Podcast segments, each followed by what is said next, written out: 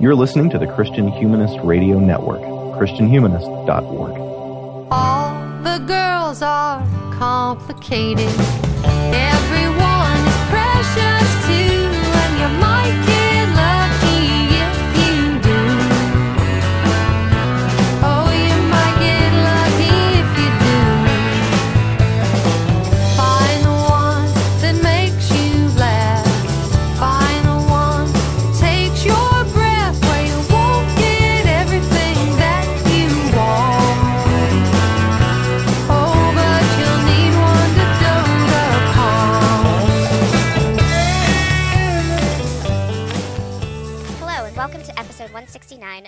Christian Feminist Podcast. I'm moderator Kim Feldman, and with me today are Christina Bieber Lake and Blake Miller. Hello, Christina and Blake. Hi there. We're going to introduce ourselves for any listeners that are new to the program. And so, Christina, can you get us started? Certainly. Um, my name is Christina Bieber Lake. I teach English at Wheaton College, teach American literature. I am married to an Anglican priest, hence my interest in the show. And we have one son. His name is Donovan, and he is a nationally ranked bowler. And right around now, Illinois is this is the best time it ever it ever gets. So I'm feeling pretty good. Awesome. Blake? Hi there. My name is Blake Miller. I am uh, a hospital chaplain for a cancer institute here in upstate South Carolina. So I'm a little bit removed from the the pastor role or the the you know parish church ministry, but I have kind of seen it from a pretty close distance. And perhaps my wife could tell me a couple of things about what it's like being a chaplain's wife, if not a pastor's wife. Great. I'm glad to have both of your perspectives. And I am Kim Feldman. I live here in Baltimore, Maryland, with my husband, who was in pastoral ministry for 21 years, and uh, my two kids. I teach at University of Maryland, Baltimore County. Before I was there, I was a high school English teacher, and then I got my PhD in language literacy and culture, and now I teach future teachers. And today we are going to be applying our Christian feminist lens to the role of pastor's wife to consider how that lens might help us to better understand both the blessings and challenges of being a pastor's wife. We are focusing specifically on pastors' wives rather than pastors' husbands because expectations on pastors' wives tend to be a little bit different than on pastors' husbands, which we might talk about more during the show. Uh, before I share a bit about the pieces that we read to frame today's discussion, I'd like to let each of us share a bit about our own experiences and our interest in the topic. And I'm going to go first so that I can kind of share why I proposed this as a topic for the show. Um, when I married my husband in 2004, he was a worship pastor at a Southern Baptist church in Georgia. A year later, we moved to Maryland to plant a church, and my husband pastored that church for 16 years. And overall, it was a sweet experience, but church planting is hard. And uh, starting with the election in 2016 and continuing into the pandemic, it got even harder. Um, and that kind of brought me to a bit of a breaking point with the whole um, being a pastor's wife thing. And a few months later, my husband too kind of reached, he had been sensing a shift in his vocational calling for a while, but he kind of reached a point too where he just couldn't do it anymore. So he resigned, and uh, that process of leaving the church that we had served for 16 years was pretty traumatic for our family. It's where my kids had grown up, and uh, they had grown up with the children there, and um, it was it was just a hard transition. But last summer, um, so that happened in October of last year. But even before that, uh, Beth Allison Barr posted a tweet thread on Twitter that uh, said this. It said, Maybe I should write a history memoir on being married to a pastor. I just read another heart wrenching message from a pastor's wife. I know being a pastor is hard, but being married to a pastor is just as hard. You see how hard your spouse works, often with little or no downtime, often in high stress and emotion filled situations. And the impact often seems so small. People still leave the church not because of you, but because it isn't right for them. The criticism is much higher than the pay, and the stress often doesn't seem worth it. But you are called to this life, and so you stay and you keep going. I see you, I know you, and I promise God does too. And then there were just dozens upon dozens of responses to this post that were both heartbreaking and also a little bit reassuring because I realized that the personal wasn't just personal, that the things that I had been experiencing, other women had been experiencing. Mm. And I actually sent her a direct message in response and I said, Thank you for your post about pastors' wives. I've been one for 17 years and just started therapy because of it. You nailed it. I love my husband and I love Jesus, and I've been burned so many times and felt personally responsible for people leaving so many times, even if I wasn't the reason. I believe in the importance of the local church, and I know how important it has been to my spiritual walk, but I feel so anxious and physically ill every time I have to go now. I can't trust those who are there, who are committed and wonderful, because of the pain caused by those who left. They can leave, but I can't. I left I'm left behind to pick up the pieces every time and I just can't anymore. And my husband is already so stressed by his work that I don't feel like I can add an extra burden to him, hence therapy. Happy to co-write on this topic anytime. The struggle is real. Side note, she has not gotten back to me about co-writing something, so I figured podcasting on the topic would be a good place for me to start. So, um, I wanted to do this episode to share and process kind of my own experience and to let other pastors' wives out there know that they are seen and to think through together how we can better love and support pastors' wives. Uh, there have been a lot of articles lately written about pastors' mental health and they're leaving the ministry, but not much written that I could find about pastors' wives. So, that's kind of the story and perspective that I'm coming from into this conversation. Uh, Blake, can you share kind of why you were willing to participate in this conversation?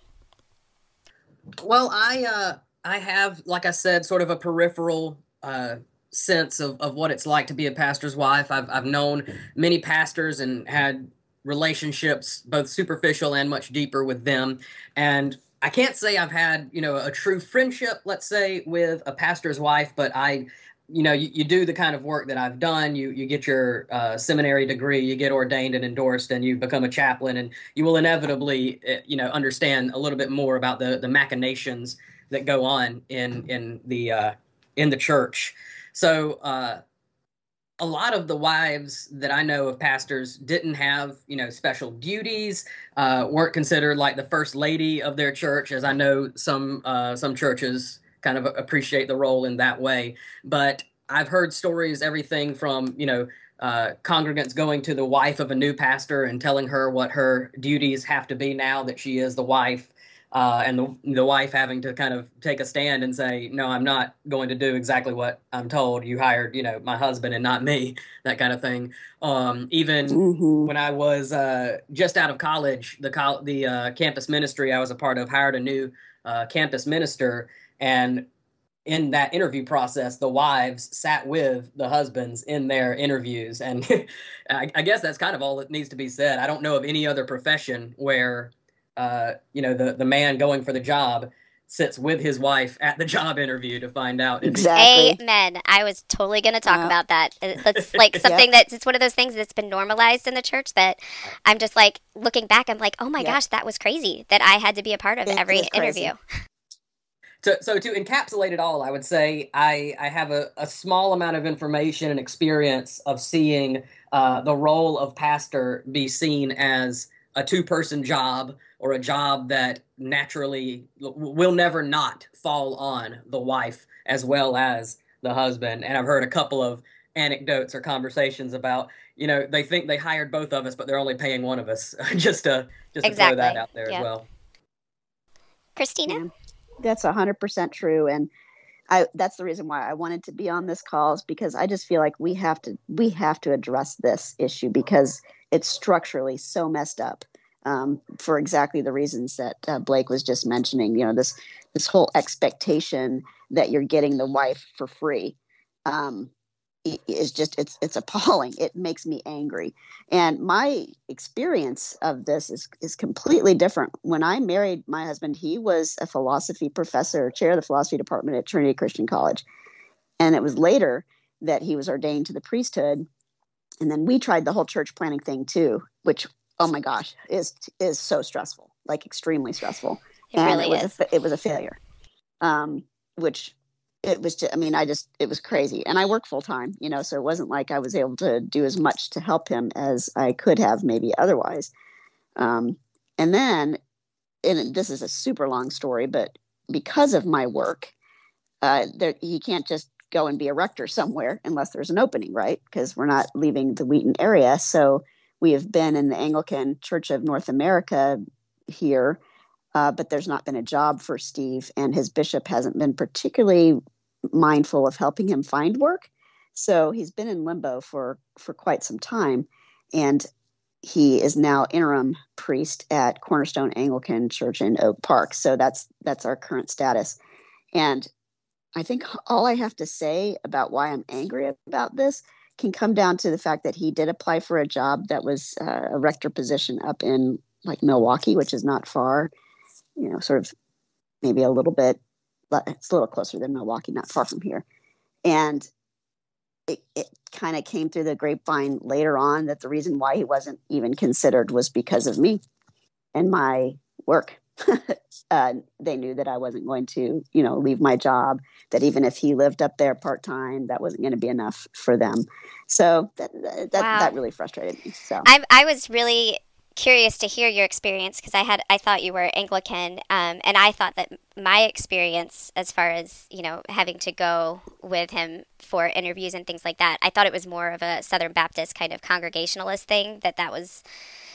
Oh not- yeah, no, I- I, I, wasn't expected at the interviews, but I Yeah. was certainly factored into the decision because they yeah, that's I surprising Yep, to me. Yeah, because I I figured when it's kind of top down as it is more in the Anglican Church, I didn't. I was curious to see if it would be as much of an issue as it is in a congregational setting. yeah. It's certainly not. It's not going to be as bad, but there are certainly some some um, But it's still some areas of overlap. That's you bet. really Yeah. fascinating. Um, but that, yeah, this is exactly why I wanted to have this conversation because um, I think, you know, you know, part of the feminist movement in the 1970s was kind of realizing that the personal is political. You know, that just helping women's consciousness raising of coming to a realization that their personal experiences and struggles weren't isolated you know that this was actually systemic and and that's what i've started to become aware of is that like Yeah, this personal yeah. crisis that i had last year wasn't just this like me and my church thing that this is something that a lot of women are experiencing and um, because it's a heavy burden when you are a full-time you know i, do, I work full-time as well and have my own career and then to also have to kind of carry the burden of the church and my husband's career is Mhm. is a lot so Oh yeah, and it's it's so unfair. Yeah. I mean, not not the least, just least reason that you're not being paid. That's Right. like the least of all of the Yes, reasons and- and- why it's not fair. yeah and that's that's that's all part of it so um, let me just share i just want to share briefly about the readings that we did do and and and i they're not particularly like powerful readings but i think it was important for me just to kind of get outside my own experience and to kind of to to kind of frame it um, with a larger the larger story of what other women might be experiencing. Um, and these two articles, I think, well, first of all, I couldn't find any more recent, but these were from 2017, and they were both written in the same year, um, which kind of was interesting to me because they kind of come from slightly different angles. But one's more of a features piece, and the other one's more of a news article. The first article, "The Pastor's Wife: Her, uh, her Balance Between Ministry and Health," was written in Christianity Today in 2017. It's a features lifestyle piece by Rhoda Sanchez Gonzalez. It describes the extensive accomplishments and expectations placed on pastors' wives, and then goes on to explain how pastors' wives must care for their spiritual, mental, emotional, and physical health in order to be more effective in ministry and to maintain a healthy marriage and family life. The second article, Survey Being a Pastor's Wife is Good for Faith, Bad for Friendship, was also written in Christianity Today a few months later in 2017 by Kate Shellnutt. It is more of a news piece reporting on survey results from a Lifeway survey, survey, and the full report from Lifeway is linked in the article. 96% of the respondents to the survey were female, meaning most respondents were pastors' wives rather than husbands. The findings ranged from 90% of wives feeling like being in ministry had a positive impact on their families, and 85% that their families were well cared for by the church, to 72% of wives expressing that their partners frequently faced resistance to their to their leadership. 69% of wives had few people that they could confide in, and 59% said that ministry limited family time. The article goes on to discuss how times and expectations have changed for pastors' wives, moving beyond just casseroles and fashion to having to deal more with complex relationships and church conflict. On top of that, more and more pastors' wives have their own careers outside of ministry or have paid positions in their spouses' churches. Um, so we're going to just, if you want to refer to the articles or to your own experiences, we can kind of fluidly go between them. But um, I wanted to start off by talking about some of the blessings, some of the unique blessings of being a pastor's spouse. Um, so, what have you noticed either in the articles or in your own experiences about um, what's good about being a pastor's wife before we get into the hard things. Wait, I have to think of something good. Yeah, I was looking both of these, and I didn't see much. I will say in in the article, uh, the survey, being a pastor's wife is good for faith, bad for friendship. Uh, it does mention that uh, ninety percent of the spouses see that uh, being a pastor's spouse and having family ministry involvement has had a positive effect on their life. They said that more than half commit to regular family time at least once a week. Uh, it immediately turns into talking about suffering anxiety, depression, and resentment, but then says most report being generally happy and satisfied with their lives. And in fact, uh, the respondents, 74% of them said that they see themselves as happier than their peers and see their work as valuable to the ministry. 88% said that last part, which I think is great. I, I, I love to hear that at least if they are being asked to do so much and to kind of uh, take on this kind of unspoken role with a lot of unwritten rules, at least they believe that it's having a positive effect and that they can feel, uh, you know, grateful about that and feel, uh, you know, like they are truly contributing. Mm-hmm. Yeah, and I, I would I would agree with a lot of that as well. It, it is a weird kind of conflict. Like, yes, I was in therapy because of this last year, and it was an extremely hard year. But when I look back over the whole of our experience, I am so grateful for the relationships that I did have. I mean, we had a very small, intimate church.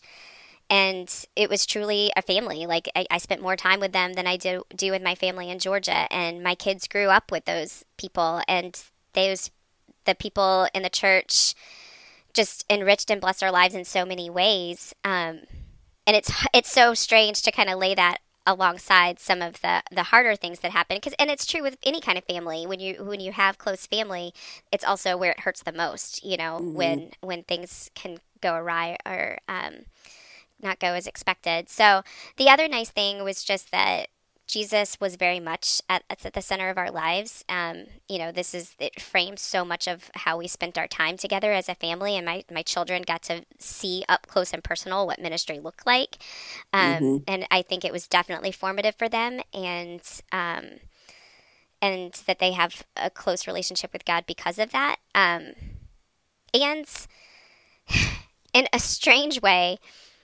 the the whole it, it, this is like the where it's both a blessing and a curse. Me being invited or expected to be at the assessment and the interviews for church planting, um, you know, at the time I didn't question it, and now I, I definitely do question it. But in a strange way, it is a way for women to have a profound impact in ministry Yeah. especially in a complementarian setting where there where women can't be pastors. You know, I was inherently part of the leadership team, um, Right. and so that's that's a good thing, right? Like I was able to have a leadership role. I you know I was a deacon. I was able to serve the women um, in a complementarian setting, but at the same time, it was a heavy burden to you know, like you said, you know, it was basically a, a free second pastor. hmm so Yeah. Well, you know, you make a great point about the benefits of the sort of spiritual leadership that you get kind of at home, right? That to to watch my husband flourish, uh, you know, when he finally did get some employment right in this area, uh, and, and then to have him bring that kind of into our family was really great. Like that is a real great blessing. There's no question about it. Um, and I actually get asked to preach quite a bit, and I love preaching. So I probably wouldn't necessarily get that if I wasn't, you know, the the wife of the priest or whatever. But um, you know, he trusts me to be in the pulpit. He doesn't trust, you know, any just anybody, right? Um, so so those are benefits for sure. Yeah. So, we kind of started to talk a lot about the challenges, particularly in the area of expectations. Um, and I want to read from the, the first article, the features article, um, a bit of what it says. It says she is a faster she is faster than a speeding bullet, able to leap tall buildings in a single hmm. bound. She stands for truth, justice, and the American way. Do you recognize her? As Proverbs Proverbs chapter 31 says, she speaks up for those who cannot speak for themselves, for the rights of all who are destitute. She speaks up and judges fairly. She defends the rights of the poor and needy. She is the life partner of one man, her husband. She is the bedrock of her family and the heart of the church. This gracious and intriguing woman is not Superman. This woman is the pastor's wife. The pastor's wife has many roles, and with great skill spins each role like a gyrating plate, continuously moving, not missing a beat. Her husband, family, church, job, and community depend on her every week to meet needs, comfort broken hearts, heal wounded knees, mentor upcoming leaders, and do everything with a smile and a bionic woman's strength. Year after year, the duties of the pastor's wife become more intricate and challenging. His wife's involvement in the ministry can also stretch to a point of being out of balance in the other areas of her life. What I found interesting about this whole thing was that this was being said uncritically. like, this was not ironic. Yeah. Like Exactly. she's, she's required to do everything and be incredible at it. Isn't that great? Not she needs a break or you know. and and then it goes on to say what she needs to do to keep her life in balance. yeah. and It's nuts. um but what was interesting is like it's describing this and i'm like yeah that's exactly what my life was like and i l- literally would talk about how i feel like i'm spinning plates and they're getting ready to crash down at any moment. Like that's exactly how i described it. But it was in a critical sense like oh my gosh i can't do this much longer. Um so it was very interesting to read this and to be like how apt this description was, but also how uncritical the article was. That this, like this was okay. That this is just the expectation. So let's see how Yeah. we're gonna, how she's gonna deal with it, not how everyone else is gonna deal with it, but what she needs to do to keep her life in balance. And that's something that my husband's been struggling with because he, you know, there's so many articles right now about what pastors need to do so that they can mm-hmm. stay in ministry. And he was like, no, like we can't blame the pastors for what's happening to them. Yeah. Yeah. So, Yeah. The, the the expectations that are out of whack are, of course, as much on the pastors as they are on the pastors' wives, right? right. Um, and that is definitely a Only they're getting problem. paid for it. only they're getting paid for it right so so then it makes it um you know easier for them to slap on those expectations right because it's like well we hired you to do that and in our situation like because my husband is interim priest he's not even getting a full-time salary right but he's supposed to be paid for like certain like 30 hours a week he works way more than that you know so yeah. So yeah i was really disturbed how like um uncritical it was of of that whole the whole framework the whole structure. And i just always laugh at proverbs 31 because i'm like i'm a proverbs 31 woman but uh, proverbs 31 you know 5 and 6 which in 7 let beer be for those who are perishing wine for those who are in anguish. That's the kind of proverbs 31 woman i am.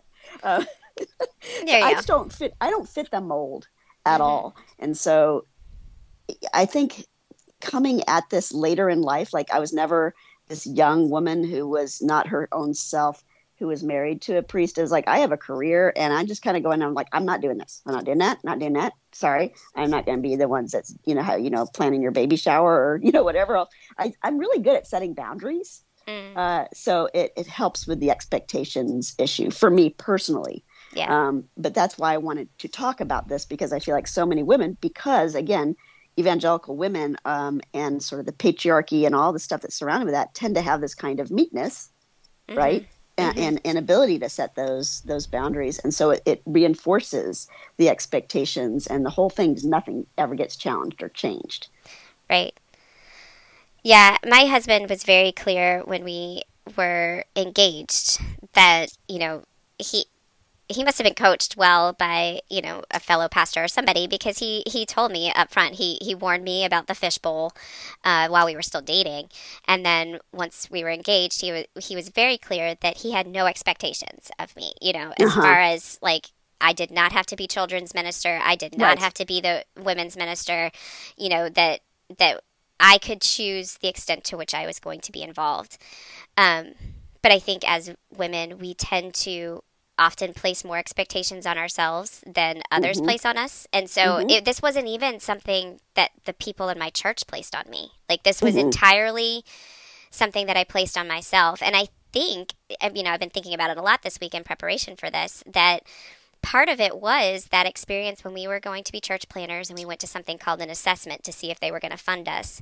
And I was there and I had to go through the whole assessment. I was interviewed. I had to take all kinds of personality tests. Like, Oh yeah, I had that too. yeah. Yeah. going through all of that, um, it definitely kind of sent an inherent message that you are part of this hmm you know that you that that part of the success or failure of this church plant lies on you not just your husband and Mhm. so i internalized that and um, you know if something needed to be done if i realized and and it was also a calling you know like I realized that the women in our church were suffering, and so I stepped up to be women's deacon and to do the women's ministry because we needed it Uh-huh. and and there was a need there but it's still uh, a lot to carry when you also have your own career Yeah, Um, it is a lot to carry, and and it, it kind you kind of were put in a tough spot, which is what happens to a lot of women because we do care, right? mhm. We do see the needs, we do want to respond to them, and then we're like, well, I'm the pastor's wife, so maybe I should, you know,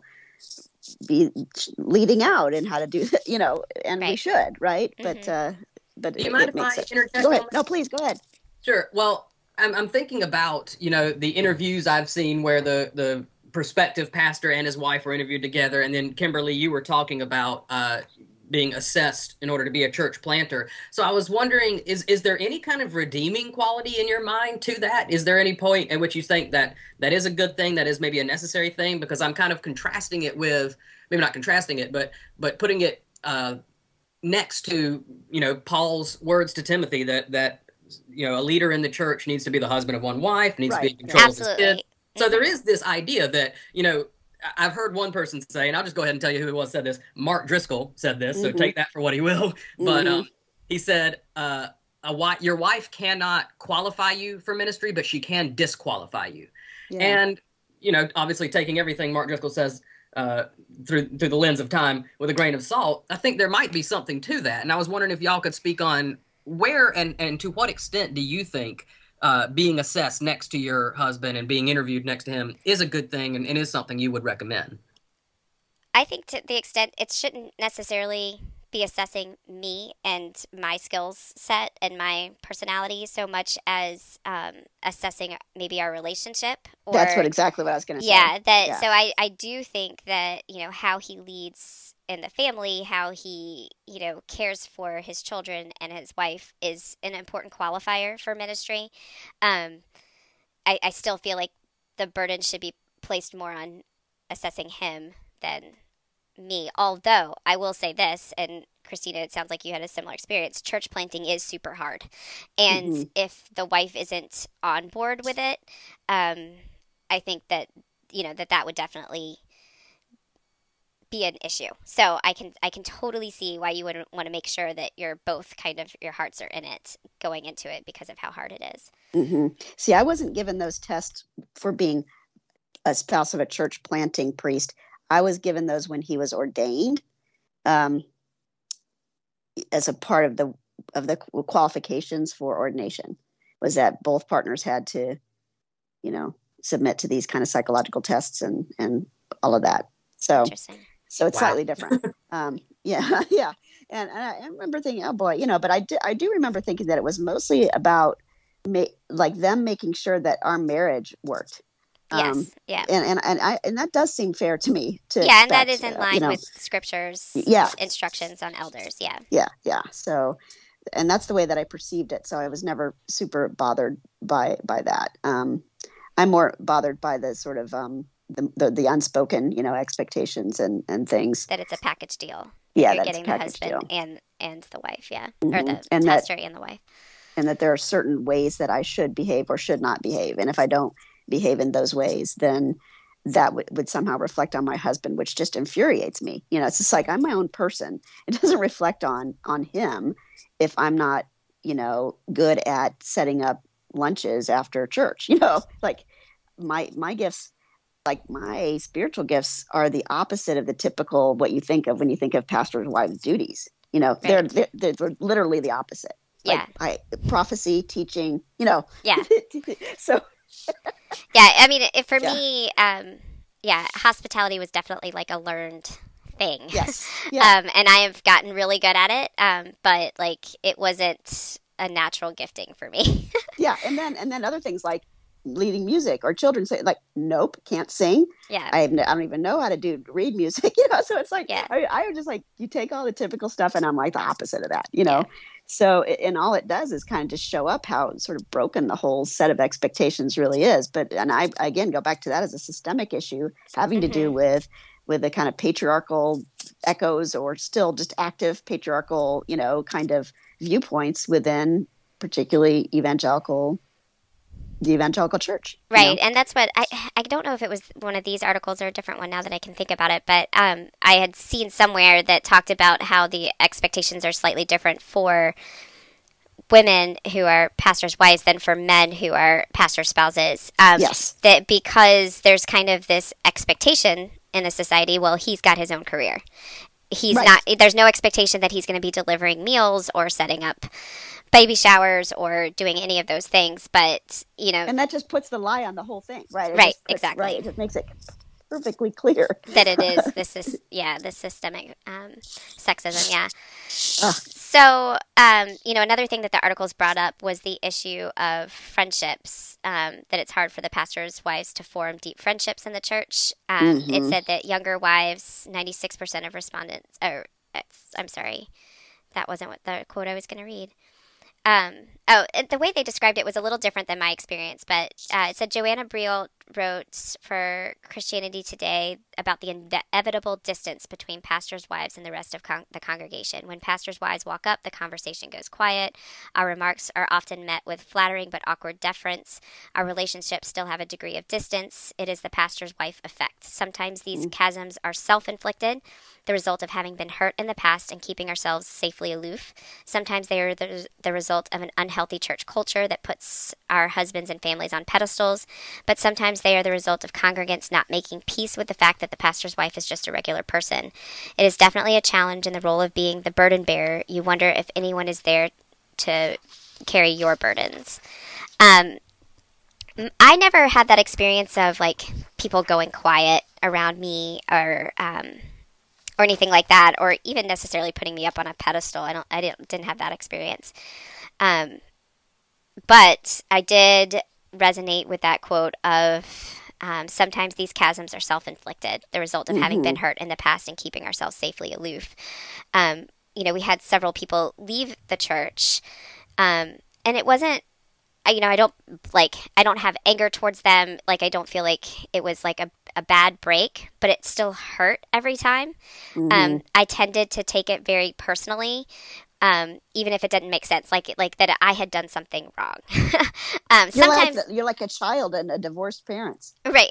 You know, Yeah. like they- they're somehow divorcing because of, of me, which is totally illogical, right? But Right. it it's it's part of it because you're you're like maybe I didn't yeah, call enough. Maybe Yeah, I didn't right. help them to feel connected. Maybe I should have invited them over for dinner more often. Right, right, right. Um, and you know, I, it was like each time I would go through that little spiral, and like then the next time it happened, it would kind of bring up all the past ones.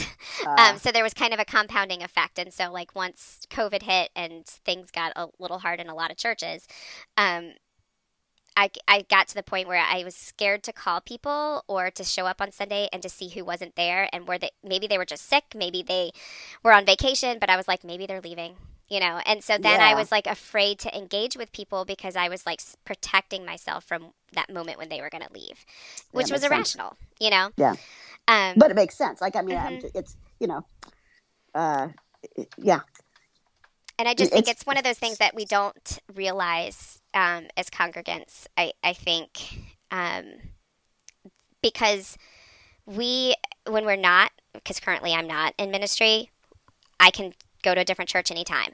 And it's not going to hurt me, but it might hurt the people who are staying, especially yes, those who don't have the option to ever leave because they're Yeah. married to the pastor.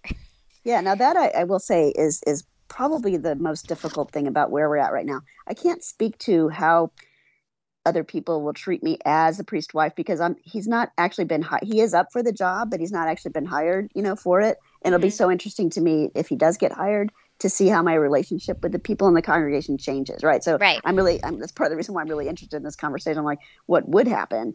What how Mhm. would their expectations be different from me? But it's already really hard for me that we go to Oak Park for church. you know, Mhm. um, because that's a 45 minute drive Right. from, from Wheaton. And, you know, it, it would not be my church of choice, you know. uh, right. And, and, you know, I, I do feel like it's less open to me to do what I call going to the Church of the Holy Comforter on the mornings where I really need to actually just stay at home you Mhm. know and and not go to church because Mhm. especially when i'm teaching full time i'm just people exhausted Mhm. and sunday is like the one day i can just stay at home you know Right. well i can't if i'm the pastor's wife right Yep. and and that's that's actually a that's a huge issue for me yeah. because um i just don't i don't believe in going to church to perform or show your righteousness you know Right. so if i feel like i really need more time with god alone then i'm going to take it you know Mhm. and, and I definitely don't feel like I'm able to do that uh, Right. with the with the same amount of freedom. So Yeah, that's Um, definitely something that I had contemplated this week. Just that that feeling of you can't choose where you're going to worship. You can't choose when you're going to worship. It's like it's decided for you. yeah, it is, and it's so funny to me too. Here's the other thing that's really kind of an interesting twist is that my husband, you know, knowing that he works more hours than he probably should, is very careful to make sure he takes a day off. Right? It's like yes. I, Mhm. I, and it's Friday. It's Friday's his day off, and then it, and it'll be like, and I, I'll be like, well, when's my day off? Right. You know, because it's like I'm, I'm going to church on my day off. yeah. you know, And I'm serving at the church for me. and like I was the church, constantly yeah. serving. Yeah. Yeah. I mean, you know, I, I don't do as much as you were outlining, but but but it wouldn't be what I would choose to do on my day off, right? Yeah. So it, it be, it's become a kind of a little a little sticky point, you know. Oh no, Uh, I right. absolutely understand that. Yeah, and that's something I totally forgot about this week. Um, but that was absolutely a sticky point. um, Yeah. So this came up for you guys too. yeah. Oh yeah. Yeah. Okay. There was no. Interesting. Yeah. Well, he, first of all, he wasn't super good about taking a full day off. Um, Oh, uh-huh. but but there wasn't the option. You know, like like I needed to work Monday through Friday, and um, Yeah. yeah. So I think that's something really important for people to be aware of that that pastors' wives don't often have that option if they are working full time. Yeah, and this is also a feminist issue, right? Because um, you know, on his day off, he'll be he'll say something like, "Well, you know, like, you know, oh, can you go pick up Donovan at the the, the bowling alley?" Well, no, it's my day off. I'm like, "Well, what do you you know what I do on my day off?" Right. Laundry, cook, you know, Yeah. come on, man. You know, day off does not mean that, right? Right, It means yeah. off of the work that Right. you have been paid to do. You know, Yeah. so it's funny. yeah. I think that's a Blake, you're you're issue. really quiet here, so we're wondering what you're thinking. I'm just I'm just happy that I get to be the first person to listen to this podcast. Really, um, I appreciate uh, what I, what you guys are saying, and I, I don't want to sort of intrude with my through a mirror or through a glass darkly perspective on it. The the most I can say, you know, to my own experience of that would be uh, trying to lead a Bible study or wanting to get hooked up with you know the Bible studies that any one of the various churches I've been a part of in the last few years has offered, and just some of the the ways that they approached the the uh, husband and wife team idea Uh-huh. of it. Yeah, you know, because yeah. I went to a mega church a couple of years ago, and we we poured into that church for a while, and I I wanted to uh, maybe become one of the Bible study leaders. And I met with the Bible study pastor, um, and he said there are men groups, there are women's groups, and there are married couples groups. So you Yeah. can either do the men group with with nothing but men, or you and your wife can co-lead a married couples group. Yeah. Oh wow. And Wow. You know, I said to him at first, I said, "Well, I really don't want to do the men's group because my experience of men's group is they don't do the reading, and you know, they don't like." It, I, I think it, it wouldn't be hard to to talk to any man who's really well plugged into a church, um, and and have him tell you a few stories about. And, and like I said, this has happened plenty of times for me. Uh, you know, a, a group of people, men and women, meeting together, and then they go, all right, all the men on this side of the room, all the women on that side, and you can overhear the women having a involved emotional conversation, and these guys are working to see who you know has to talk next. yeah. There, the ladies are having this great prayer, and they're invoking the Holy Spirit, and hands are raised, and you can feel the the love emanating from over there, and these guys over here are just like, oh yeah, pray for you know my job, or you know, I'm not trying Yeah. to downplay or poo poo that too much, but. I, I, I wanted to, to say to this guy, you know, I'd, I'd love to teach men and women, especially, you know, I, I found myself in a pretty unfortunate position because I said I, my goal would be to open this up to my neighborhood Yes. uh, and to Yeah. let people potentially walk off the street into this Bible study.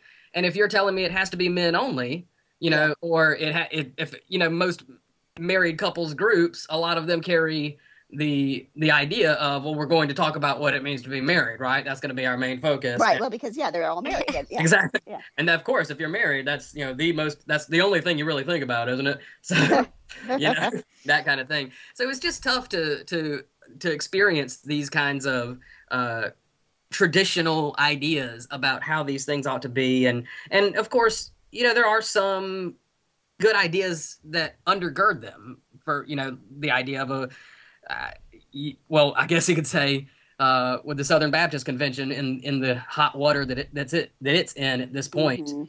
Um, you know, there's just never a bad time to remember that we need to guard ourselves from from those kinds of situations and the hint of impropriety.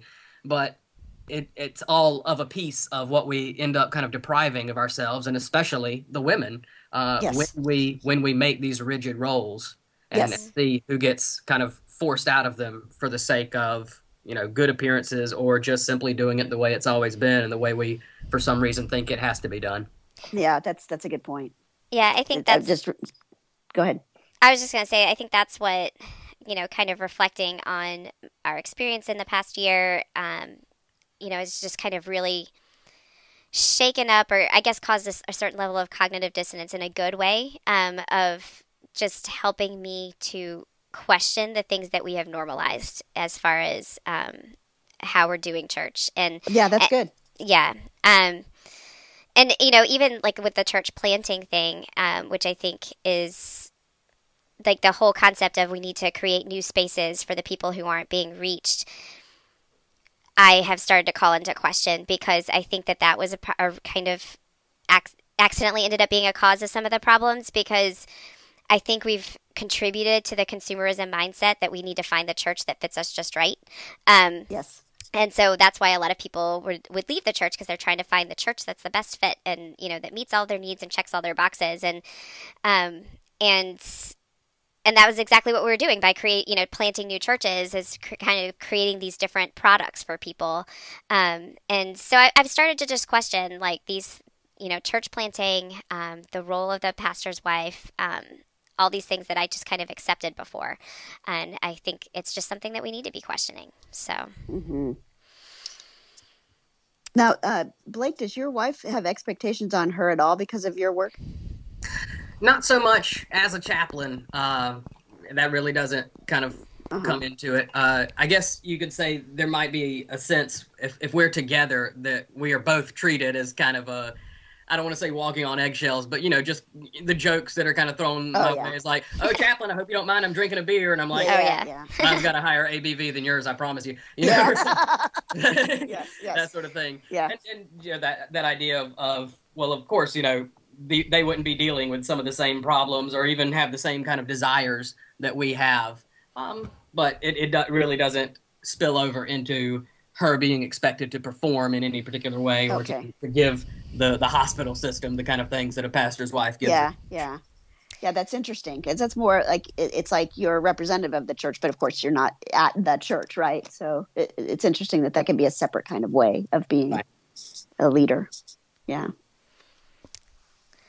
So, um, what are some ways that congregations and individuals, um, we can talk about what women can do, you know, what pastors' wives can do to kind of challenge and disrupt, but also what can congregations um, and people within the congregations do to better care for and support pastors' wives? Because I don't, I don't really want to focus too much on what the pastors' wives can do because they're already doing a lot Mhm. um, so much as how we need to shift um, in, in congregations, shift how we're thinking about things. Have you guys thought about that?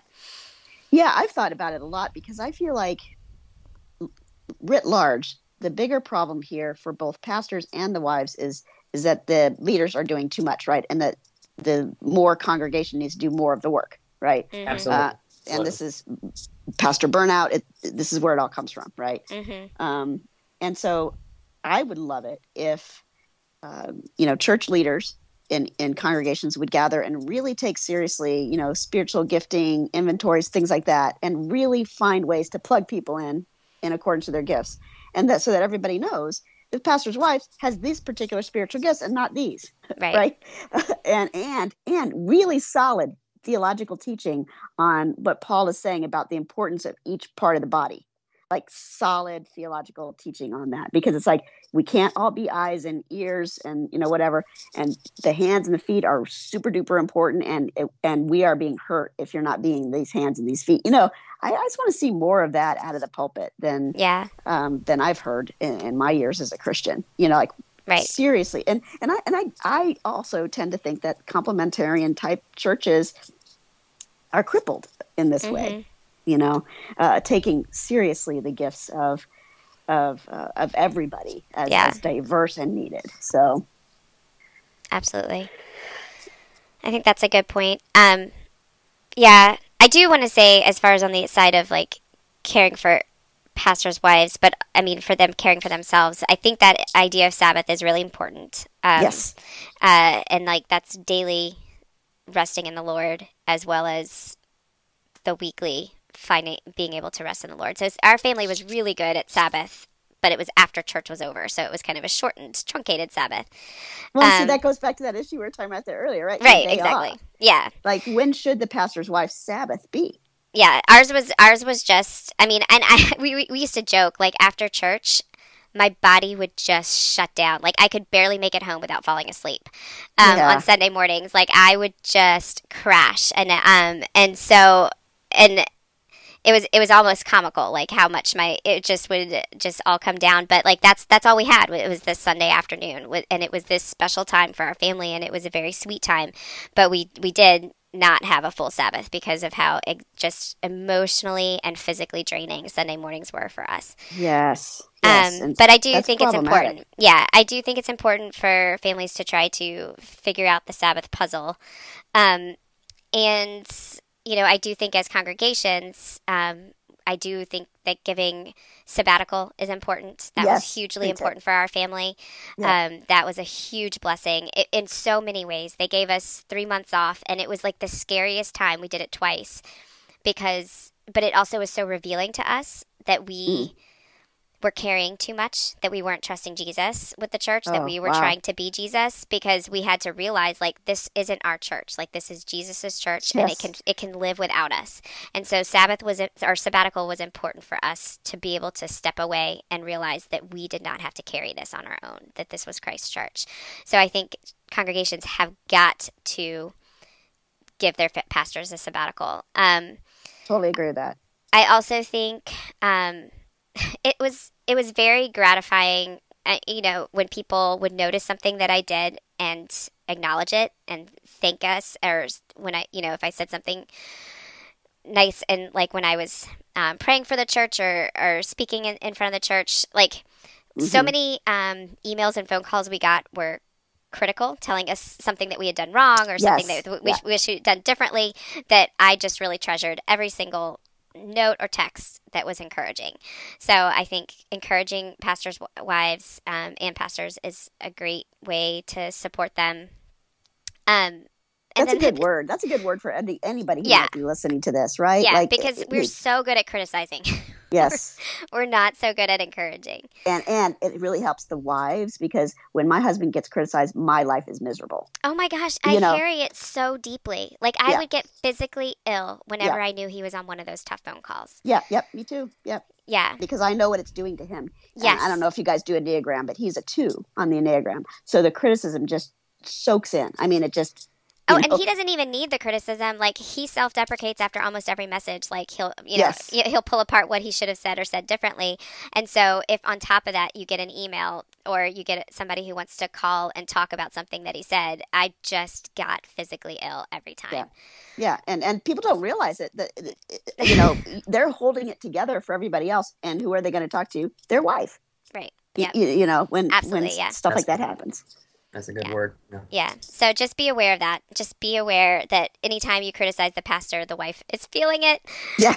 Um, and then this is like a funny little one too that I thought about. Um, invite them to dinner or organize, you know, a, a you know a coffee for the women in the church. Like it gets really exhausting being the initiator of everything. Um, yes. like I always felt like I had to plan an outing or plan have people over or contact people and ask them to go out for coffee and like when somebody e- texted me and asked me to go out. Like it was like Yeah. that I didn't have to initiate all the things that were happening with the women in the church. Like it was just such a gift whenever somebody else would initiate.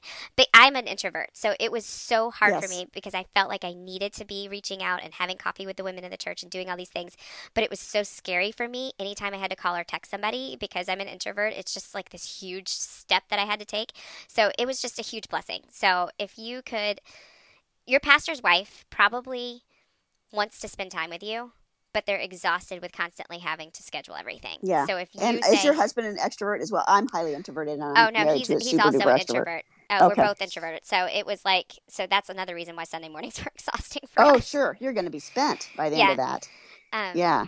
Yeah. So that's just some thoughts that I had of how we might be a blessing. And like this was convicting for me, you know, because like now I'm uh, not a pastor's wife. And I'm like, oh my goodness, I need to call her. I need to schedule coffee with her because she probably would enjoy it and enjoy talking to me in particular because I kind of understand what she's going through. Sure. But sure. she's she doesn't need to initiate. I can call her and ask her to go to coffee. So, yeah. Great. It's good advice. So, are there any other things uh, that you wanted to bring up or talk about before we go on to passing on? I think just to, to add in to uh, what y'all were saying about developing more community and a, a communal responsibility for the working of the church, I think that a pastor and the pastor's wife would benefit from. Uh, I think you guys mentioned this a little bit already. Not acting like the pastor was a Superman himself and Yes. capable and responsible for everything. Like, Yes. he- you know, Absolutely. The pastor more than likely doesn't have a master's degree in marriage counseling, but we we ask a lot of pastors to be our marriage counselors the second we need to, especially because they usually work a lot cheaper than the marriage counselor. Oh, oh, I got a oh, lot goodness. of stories about that. Oh, Oh, and, gosh. and that's another one. We didn't even bring that one up, but I'm usually expected to be there for those types of counseling sessions. So, Oh, really? Oh, Yep. wow. We don't Yep. have that. Wow. oftentimes the women felt more comfortable if I was there, and so I felt like I needed to be there. I see. I see. Wow. Wow. And you're not trained as a professional counselor either. And so, yeah, and there's secondary yeah. trauma involved in that too. You know. Yeah, no, there is. And in fact, I mean, this has caused our, the ACNA, you know, the Anglican Church in North America, is going through a sexual abuse scandal. Um, and some of it is stuff related to uh, pastors being called on to do counseling that they're not, they don't, actually don't even know what to do. Like, Yeah. In terms of like reporting and stuff, you know, Right. that's been part of the problem is is that too much expectations for that kind of counseling role as if they're professionals. So Yeah, it's a good point, Blake. The other thing I would say is that uh, uh, for pastors who are expected to make hospital visits, I wouldn't recommend that no, you know, church pastors ever make a hospital visit again. But we ask them to do kind of the work that your chaplain ought to be doing if you're in the hospital. And a lot of times I will go to a patient and I'll say, I'm the chaplain. Do you want to talk about spiritual matters, that sort of thing? Better than that, of course. And then Mhm. they'll point to the person next to them and they'll say, Well, this is my pastor, so it should be okay. And sometimes that's their husband or sometimes their pastor's just visited them. And I always bite my tongue. I never say this out loud, but I've always kind of wanted to say, that, Oh, that's your pastor? Cool. If he does two more years of training, he'll be able to be a, pa- a chaplain. So that'd be really nice. He's much closer than most people. Still have to do more than just get an MDiv to do what I do. But anyway. Yeah. yeah, it's a specific kind of a work, right? Um, Right. Yeah. Yeah, there is. A, there are a lot of hats that pastors are expected uh, to do that they are not trained to do. My husband had to do disaster relief because we had a, a massive um, flood, and um, and that also broke him. yeah. Yeah. So I think that's it's a good word. We're we're expecting a lot of the pastors and the wives. Um, so. All right. Well, thank you guys. This was very therapeutic for me. I really appreciate the opportunity to talk about this, and I just hope that if there are any pastors' wives out there, that this was encouraging to know that you are seen and we know how much um, you are carrying, Mhm. and that those of us who are congregants in churches could just be a little bit more cognizant of what the pastors' wives might be experiencing. So let's move on to passing on. Uh, Christina, do you have something to share with us? Yes, I have just recently discovered, and I don't know how or why it took me this long to discover Thomas Traherne. Um, but speaking about the need for all leaders in the church to have their own spiritual lives renewed, he's got a, a book of reflections. I mean, he's a 17th century writer and reflections kind of slash poetry called Centuries, and it's just it's just beautiful. It's just it's so encouraging, um, kind of like reminding you of all the good things uh, about being a Christian. I don't know how else to describe it. Uh, so I just I'm so moved by this book, and I just want to throw that out there. Thank you. I look forward to checking that out. Uh, the one that I wanted to share is um, Redeeming Your Time by Jordan Raynor. Uh, it's a book about time management, but it's kind of centered on using looking at the life of Jesus and how he managed his time from a spiritual perspective. Uh, I will say that this book comes from a very privileged perspective, and that, that if you're you have to be in a job where you have a lot, great deal of flexibility to con, to organize your time, like uh, Yes. those of us who are in an academic field.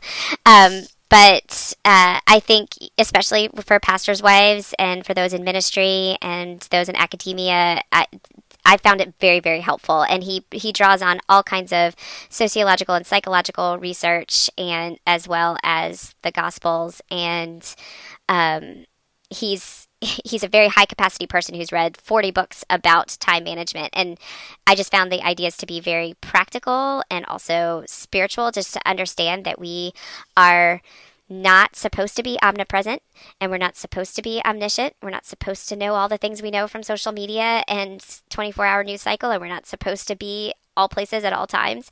And just to really accept that and to contemplate that i found it to be a very helpful book. So i hope that some of you guys can check it out. Blake do you have something for us?